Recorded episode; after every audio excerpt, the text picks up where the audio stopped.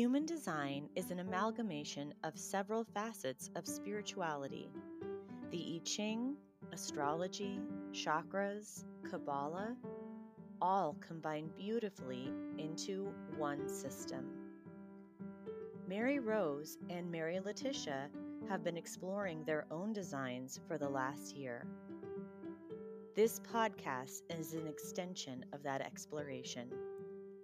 Come learn, laugh, and grow with us as we become guided by design.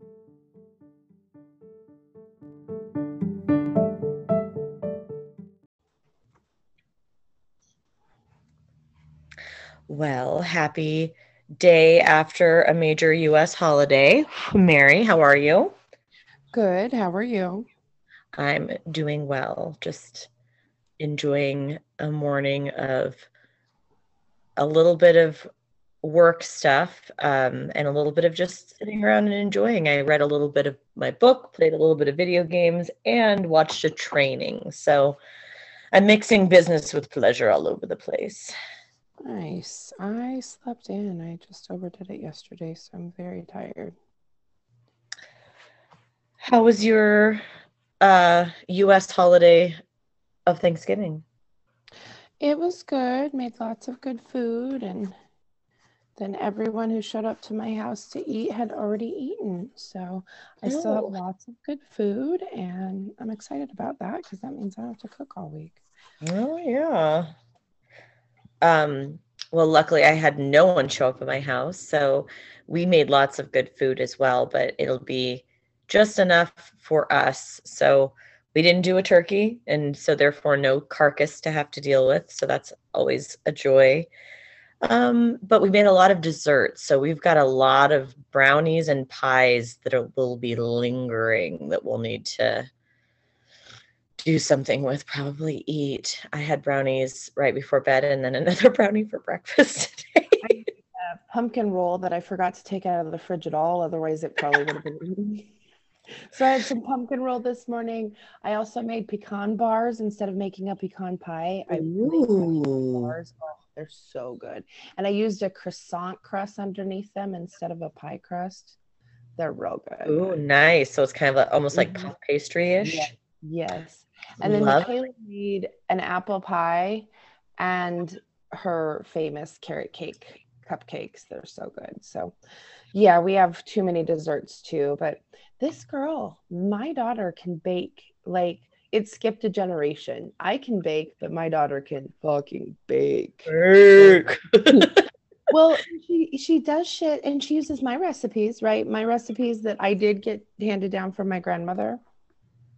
And I probably told this story on the podcast before, but like she bakes exactly like my grandma and and she only got to spend about the you know i think she was like 11 or 12 when she died so she um she got to spend a lot of time with her but never learning this baking technique and so like she invites me out on wednesday to try this pie or tuesday whatever a couple days before halloween or before thanksgiving and she's like i made a test pie i'm like who makes test pies before Thanksgiving. But wow, perfect. I know exactly. That's what I was like, perfectionist. But I'm like looking at this pie, and even the fucking apples are sliced just like my grandmother used to slice. Them. Oh. And I took a bite of this pie, and I'm like, you fucking nailed it. Like you made Grandma Ethel's pie to a T. Like the smell, the texture, the taste, the the way she sliced the apples the homemade crust, which I don't do homemade crust because I'm not good at it. But yeah, this woman like channels my grandmother when she bakes. Oh, what? How does this, how does your how did your grandma? I'm just curious. How did your grandma slice the apples? So my grandmother always peeled and sliced them very thin.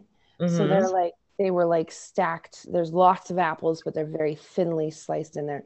I am so lazy. Like I'm like apple core peeler slicer like the, it just does it all at once and i don't sometimes i don't even peel them because i kind of like apple peel and my kids always hated that they've always hated that because that's stringy as hell that's why the fucking peels can make that shit stringy as hell It's true. It's true. But now her apple pie is perfect. So well, that's so funny because uh yeah, we didn't do homemade pie crust. I don't have the patience nor the the energy for that.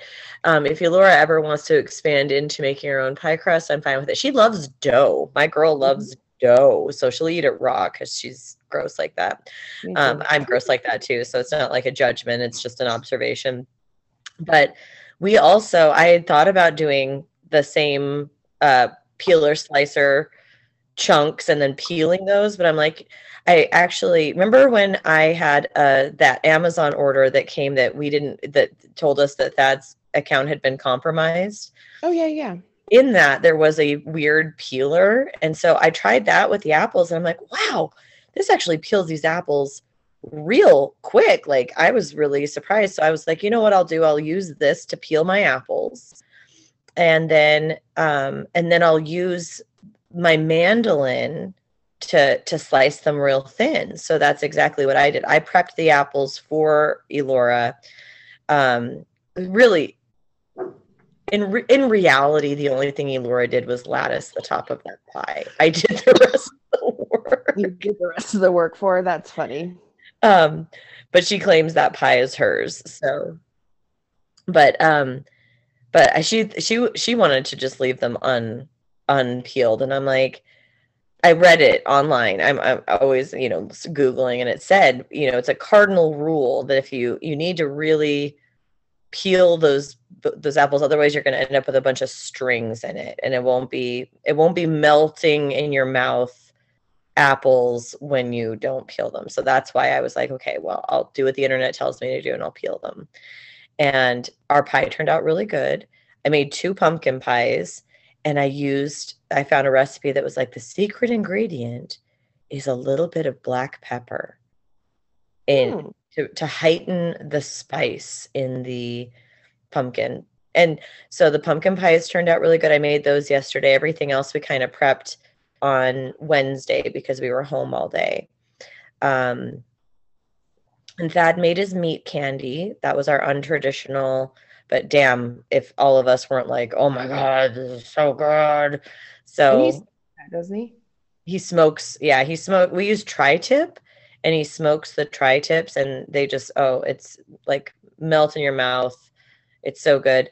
And then, we, oddly enough, we didn't do any potatoes. I had potatoes, but then we had bought pierogies at just refrigerated pierogies at um, Costco, and that's what he wanted to do instead of yes. oh, pierogi is basically just like it's it's like an Eastern European ravioli. It's just a dumpling that they usually would put like cheese.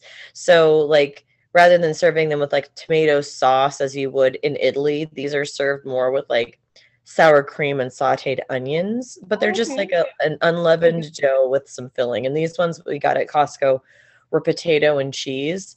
So, I mean, they were bad. I think Thad really liked them. And it was kind of just a, again, like a nice way to have a potato without having to peel. And boy, you know, I, I was going to do mashed potatoes in the instant pot, but didn't. And then we just did the Costco Ghirardelli brownies. Damn, they are, this is the problem is whenever I make those Ghirardelli brownies, I can't stop eating no, them. They are they just are the best damn brownies. I know. I buy some almost every time that I'm there because uh, yeah, they're so good. This is I've had brownies in this house last like a day. Yeah, I was like, you know, I'm not going to buy chocolate chips because chocolate chips have really been a problem for me recently. I've just been buying a bag of chocolate chips intending to be like, oh, I'm going to make something with these. And then I just fucking eat them out of the bag. Um, until the bag is gone. And even when I get like the giant size, I'll eat them until the bag is gone. So this was my attempt to not buy chocolate chips in a bag. Instead, you bought the brownies. And is it the four pack so that you have four? this. It has six bags, oh, but then six bags. you do a thirteen by nine pan. You use two bags, and Coulter really loves those. Uh, you know the ends that are the crunchy. The crunchies, edges. yes. Oh yeah, I know. But um, yeah, so that's our synopsis of our Thanksgiving meals. well, my I did do a turkey, and I used my roaster oven, my little, you know, it's not little, but my big roaster oven. Yeah. Years and years. One of the things that Grandma bought me, and uh, this year I decided to put it in a bag. I was like, well, this will be an easier, even even easier cleanup. I'm going to use one of those turkey bags. Yeah. Not easier cleanup, but my turkey was super super moist, and it like there's no carcass today because literally I went to cut it and it went and it all just fell into pieces. And I was like, oh shit, this is going to be dry. And I picked it up. I'm like, okay, it's not dry. So I literally just tore it all off the bone last night while it was still hot, threw the carcass in like four Walmart bags and got it out to the garbage. And the only thing that's left to do this morning, because I also put all my dishes into their containers so they could go straight into the refrigerator last night, like lids in the fridge. So all that's left is one load of dishes. Nice. Yeah. And I'm not doing I, I know. I admit it. I'm really actually pretty happy with we stopped doing the having my kids do like one piece of the dishes and then the other one do the other piece because admit uh, truly it was like we'd be I'd say like, okay, Coulter, you need to unload the dishwasher. And then he'd unload it and then Elora was gone. And so um, especially for cross country. So then I was like waiting for her to to load the dishwasher. It was just a constant waiting. So we adjusted this so that the kids are now responsible to not just unload but also reload the dishwasher at the same time.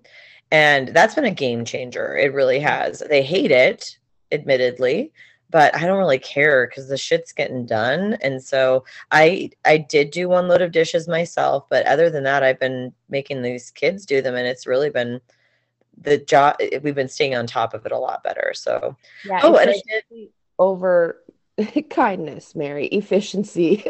I know exactly. It was I was always trying to keep it kind of even and fair, but now I'm like I don't care if it's fair. It just needs to get done.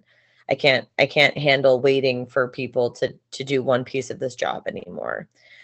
Um, and Elora and I did do our um, 5K yesterday that we were that I've been training for for the last um, month or so. I did three I did three three weeks of training for this 5K, and we went and did it, and it was good. I mean, honestly, I don't know if I'll ever volunteer to run like that again. I feel like I'm getting a little my knees are getting sore and I'm just getting a little too old to I feel like to get out there and run the same way, but she it was nice to have her to do it with and she hadn't been training for it. So she's like she did better than she thought she would for for how much how little training she'd put into getting ready for this. It's just a 5k, a fun 5k, but still I just my goal was not to walk at all. And so I didn't mm. walk and I kept a pretty good from for me, I feel like I kept a pretty good pace not walking. So did you guys run together the whole time or no you... no. She's like five minutes faster than me That's, on her I was just wondering if like just because last time I did one with my daughter we we stayed together um which was kind of hard on her because she had been training and I had not. Yeah.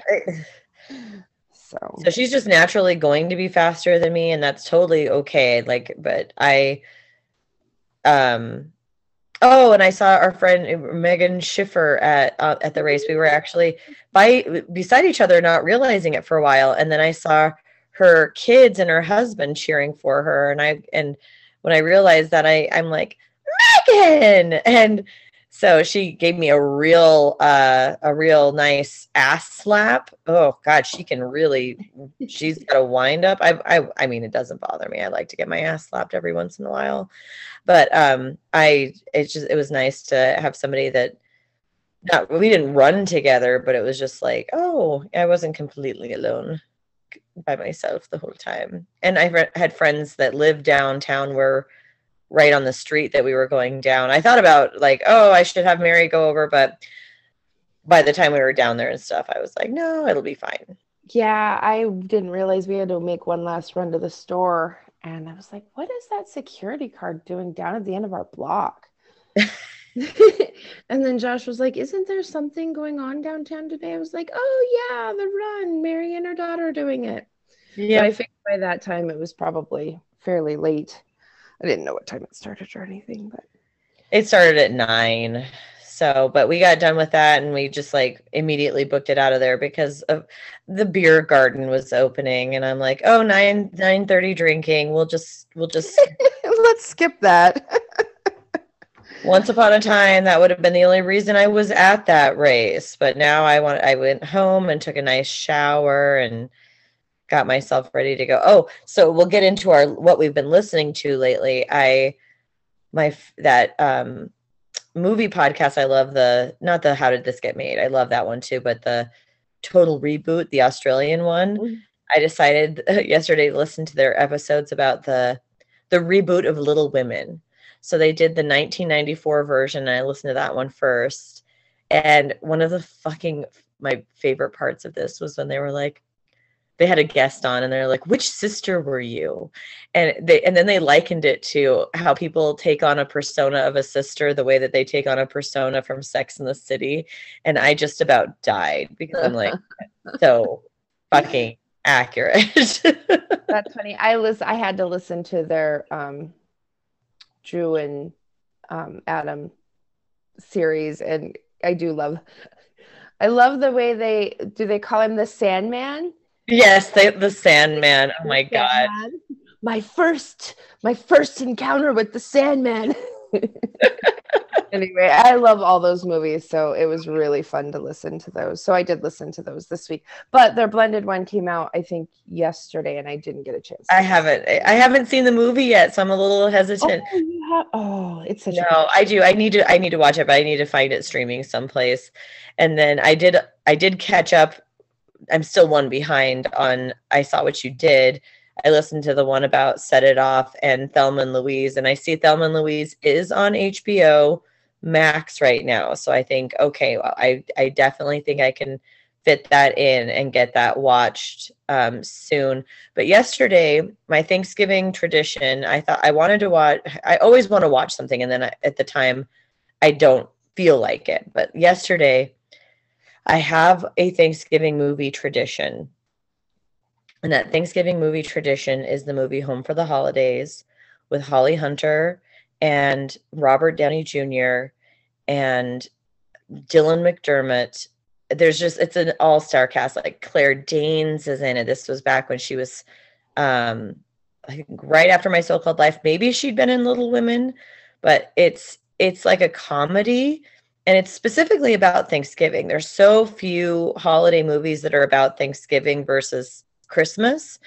So, but I'd seen this movie back in like back when it came out because of course it was on VHS. It was like 1994 or 1995. And I loved it so much and now it's kind of like a tradition. And this year I usually kind of watch it by myself because nobody wants to watch it with me. My husband is always like, "You've seen this a million times." And I'm like, "I know." Because I love mm-hmm. it. But um I think Elora was out with me because she'd been watching movies. And so I'm like, I'm going to turn this on. And she stayed. And then we paused it to go down and eat and call like grandparents and stuff. And then I went back upstairs and I was going to, I was even going to start watching something else. And she goes, No, let's finish that. And so Coulter came in and I just, it was nice because I had both my kids laying beside me holding my hands and we were watching my favorite Thanksgiving movie about a dysfunctional family on Thanksgiving. And I don't know, it was just one of those things that I, I really am going to cherish that memory, even if they never want to watch that movie with me again. Like just remembering them watching it with me this time was really special. I had to keep kind of giving Coulter because he's like such a, what's going on? I don't get what's going on. And so I was like, okay, here's what's going on that's Aunt Gladdy. That's the mom's sister. And then those two are sisters, and that's their brother. And they couldn't believe it was Robert Downey Jr. because I was like, that's Tony Stark, you guys. They're like, Robert Downey Jr. But admittedly, at the time, Robert Downey Jr., when he made that movie, was very heavily into drugs. And possibly. I was going to say that was his cocaine days. Yep, that was very much the cocaine days. He's such a fabulous character in that movie. It's just I I will have to go back and watch it. I've maybe maybe I had to look it up. Even I was like maybe I've seen it once. Maybe. Maybe. And I love it because it like starts with the the opening sequence, the opening credits. It's like it's set to the song Evil Ways, but it's the remake by Rusted Root. So, you know, Rusted Root is like that um Send Me On My Way song that's uh on my way, on my way. Oh, um oh, yeah. yeah. but they so they do they do a yeah, they do a fabulous version of Evil Ways by Santana and it's like the opening sequence of this movie and then at the very end you hear this song this nat king cole song and it's really emotional and beautiful and then it the end credits are um piece of my heart by janis joplin and as mm. soon and elora was just getting up to go to bed and she go and she hears it and she goes oh Janis!"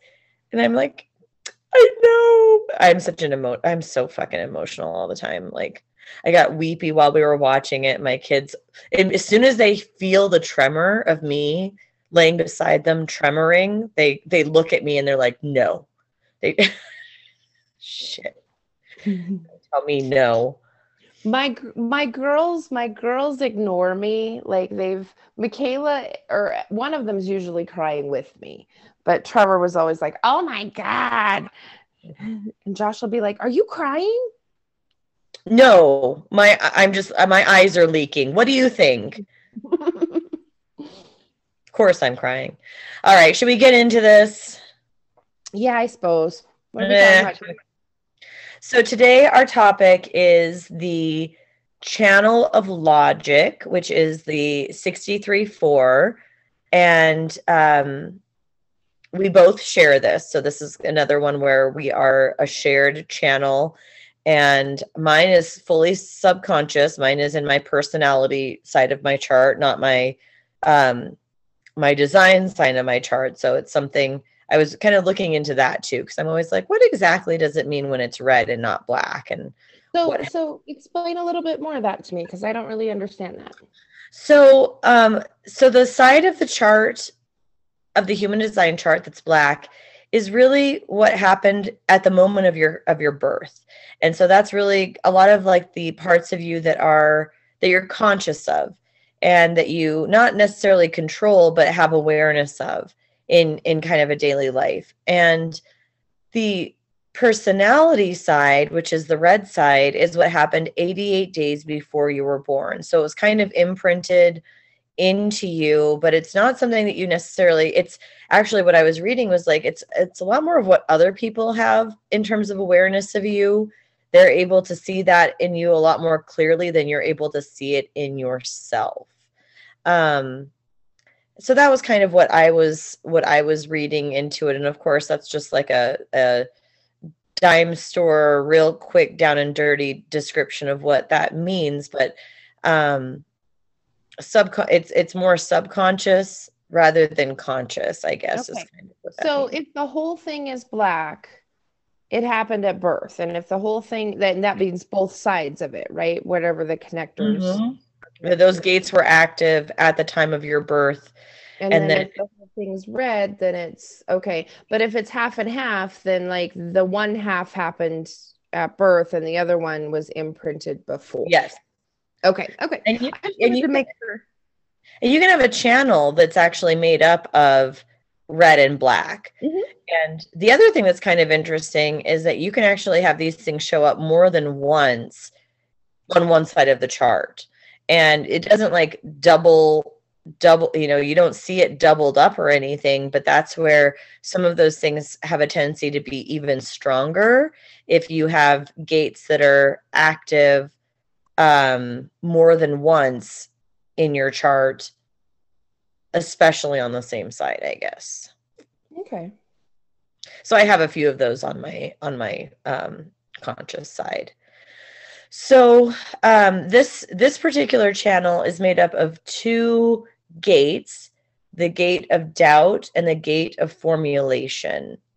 And I guess the big thing, like uh, the thing I'll talk about very first right off the bat is that this is the channel that like in the terms of the scientific process this is the channel that asks the question that inspires a hypothesis like there's no certainty here there's just questions hmm.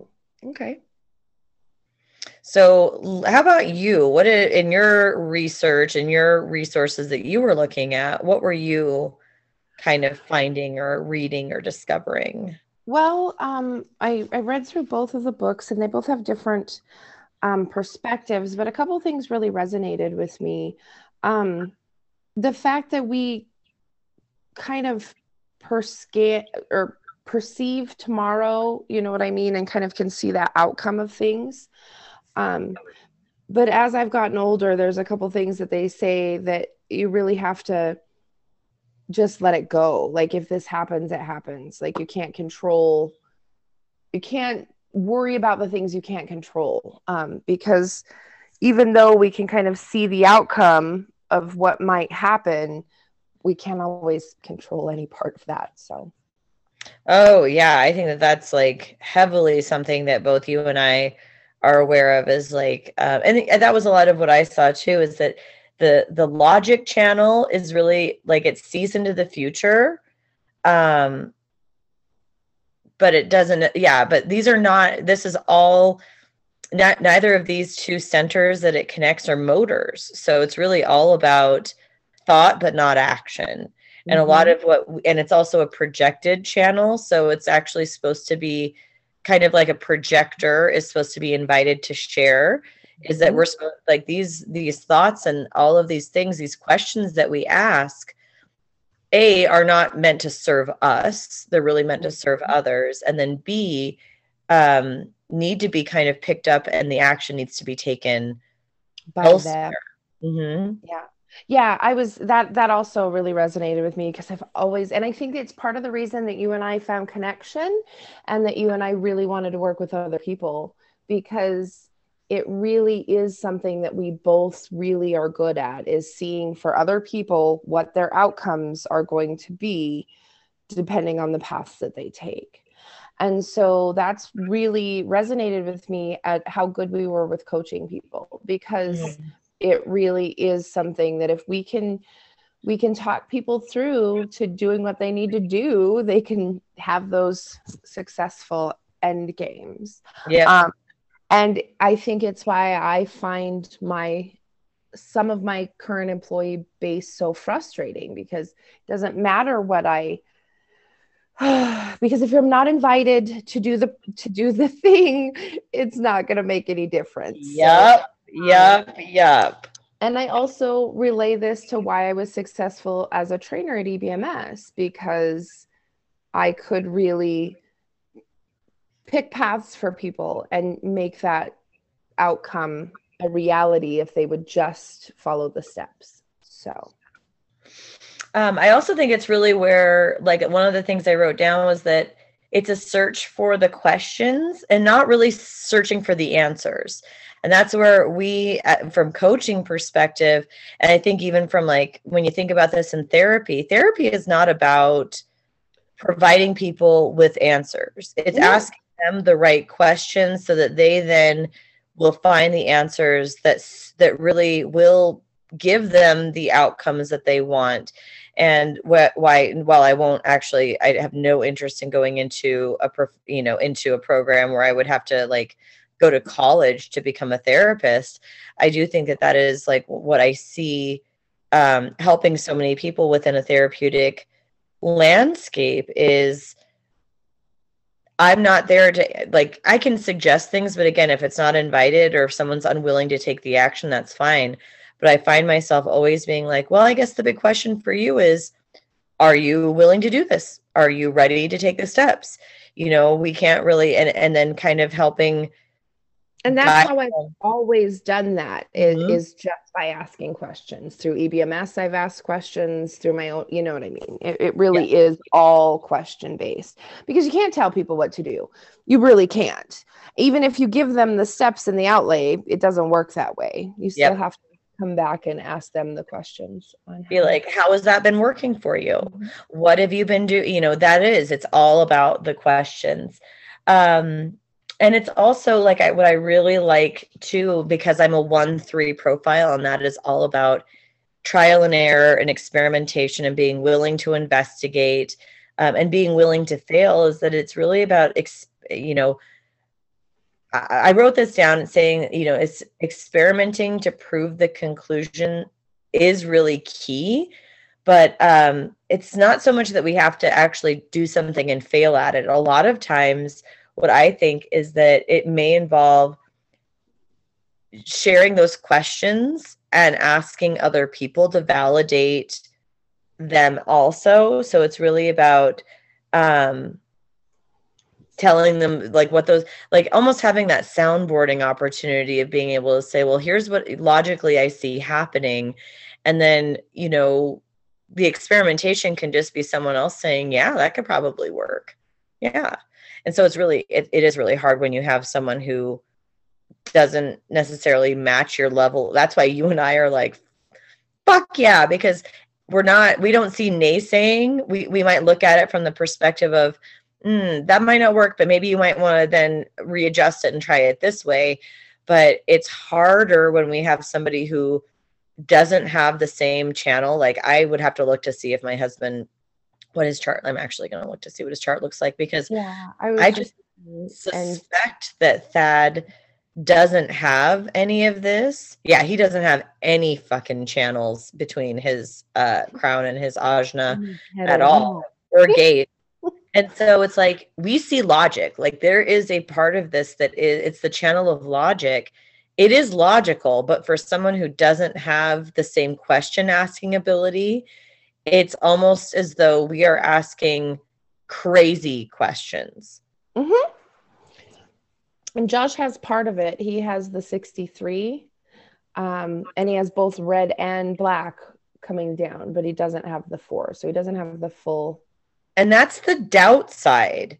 Mm-hmm. so that that can be kind of a little bit temperamental also because it's like you know we there should be a, an amount of doubt it says um you know within doubt i think it's like to say i don't know i'd have to really look at that specific i hate looking at the gates i like the mm-hmm. channels because i do I, do.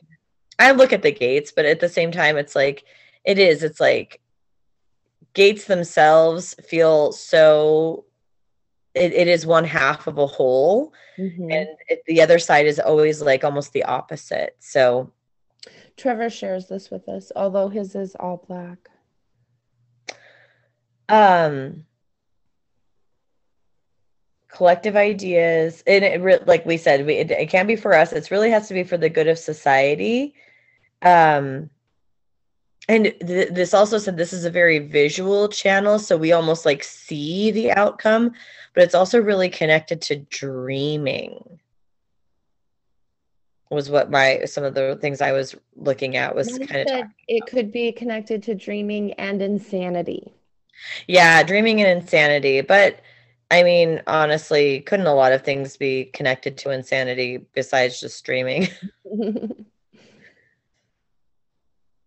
Um, I think that the insanity piece really comes from that ang- anxiety of like wanting to know what the outcome will be or too many potential outcomes. Like that's the thing is that we get really much more at peace with this when we're like, it's not for me to choose what the outcome is. It's for me to know that these are, are the potential outcomes.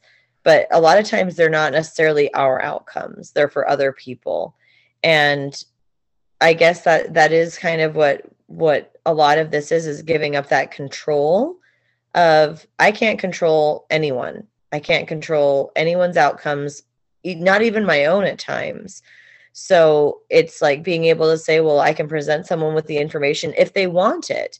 And sometimes they don't. I think that that's mm-hmm. also really key is that there are a lot of people that you could tell them exactly how something's going to play out because you see the end result of the way the, the way that they're behaving but um that's the insanity part is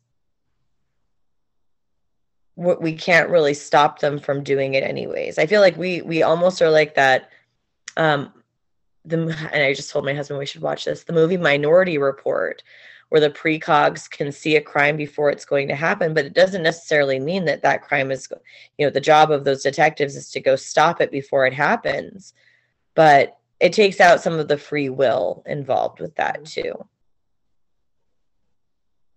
Minority yeah. report. Um, yeah. I, f- I felt like this one made a lot of sense to me because of the the fact that we are always asking a lot of questions. Yeah, with the intent that somebody else sees the outcomes, maybe. yeah, or Even- takes the action. Yeah, because I don't have the I don't have the energy to make all the shit happen that I could see. It's it's kind of like you know I could have a million dollar idea. We have million dollar ideas all the time. All the time. But yeah, but we don't have I necessarily the the the the way to make those things happen. And that's where I'm like, I'm fine with giving some of these million dollar ideas to other people. It's super frustrating when uh people just don't necessarily want to make a million dollars off of them, you know? Mm-hmm. I sure do. Yeah. that are the people who do the same thing over and over again. And you're like, oh my goodness, did that work for you last time? What about the time before that? Yeah, it's not gonna work. So try like try something different. and yeah. Um, let me see. Was there anything else for this particular channel that I thought was I think that, that the hypothesis piece is like always asking the question that leads to, you know, if if I do this, this might happen. Mm-hmm. And then how do I test that? And the fact that yeah, we we we've seen into the future, and but not for ourselves. And that can be the thing about these projected and collective channels is that it just seems like such a waste that we're not able to really use it for ourselves so much as it's mm-hmm. supposed to be used for other people and their benefit. But that's where we benefit each other though too is that we we do because we can apply this something other than ourselves it's nice to have somebody else with that channel because then we can basically swap mm-hmm. apply it to each other yeah apply it to each other. Yeah and it makes a lot of sense that my son has it too and that's i always get those those phone calls you know what i mean? That he when he needs me to ask him the right questions that's when i get the right the phone call so that he can go through something, especially if it's future projected. Mm-hmm. So I just yeah. interesting. Love it, love it. Well, did you have anything else you wanted to throw out about this here channel? No, this one really made perfect sense. This one felt like it was something we've been working with and on for a long time. So this one I, I'm glad to know what the red and the and the black mean now because that makes a lot of sense while I'm reading other people's charts. Yeah, and yeah, that that awareness of you know that some of us have more of an understanding about that, and some of us like my awareness of it doesn't necessarily mean, and that's why I think that knowing more about these two channels, when I got when I had somebody look at my chart they said you you probably would benefit from with all of that that activity up there and it being subconscious is to spend the mornings doing like that practice of doing morning pages. And so far since the 11th actually even before the 11th since the beginning of this month really since i had that reading i have made morning yesterday was the only day i didn't do morning pages and then today I did three because sometimes I want to keep doing, I want just to do two. And then it's like, no, you, you're supposed to do three. So I didn't give myself an out. I can't do it, not do it two days in a row. Sometimes my tarot pulls are a little bit more sporadic. But the morning pages piece is like writing three pages usually gives me a lot of clarity. It gives me an opportunity first thing in the morning to get feelings out um, to to kind of process all of those things externally um, and i've also been using it for some intention because i have my defined ego i'm not supposed to be promising anything but really just laying out here's what i intend to get done today is helpful too. So I try to take a little space for that when I'm writing is to not do it as a planner, but just to say like here's what's what needs to get done and these are the things I'm going to try to to get done today. I've been doing a lot of that daily, like just writing, just writing all of the things that I have on my mind and then putting some priority to them. Like if I get these top three things done, then that's where I'm at today. Um, because otherwise I stress out over shit that I can't control constantly. Mm-hmm. I might try the the journal the pages in the morning. I feel like not calling it journaling is helpful.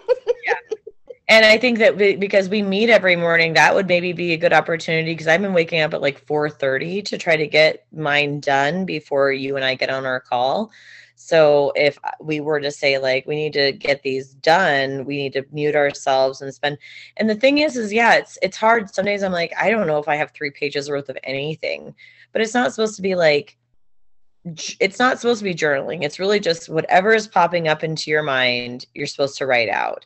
So mine is sometimes emotional, mine sometimes talking about what happened the previous day.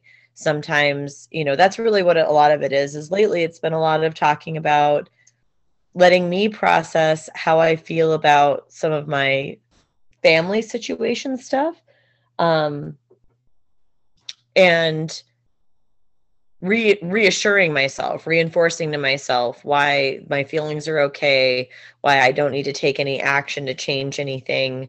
Um, so a lot of times it's it, it has been just a reassurance of that I'm keeping my boundaries in place and that my boundaries are not irrational and you know i think that that's really been important for me because when we think about things we tend to start thinking especially when we keep everything in our brain i think writing it out actually gives an opportunity for me to take something that like i argue so fucking much in my mind.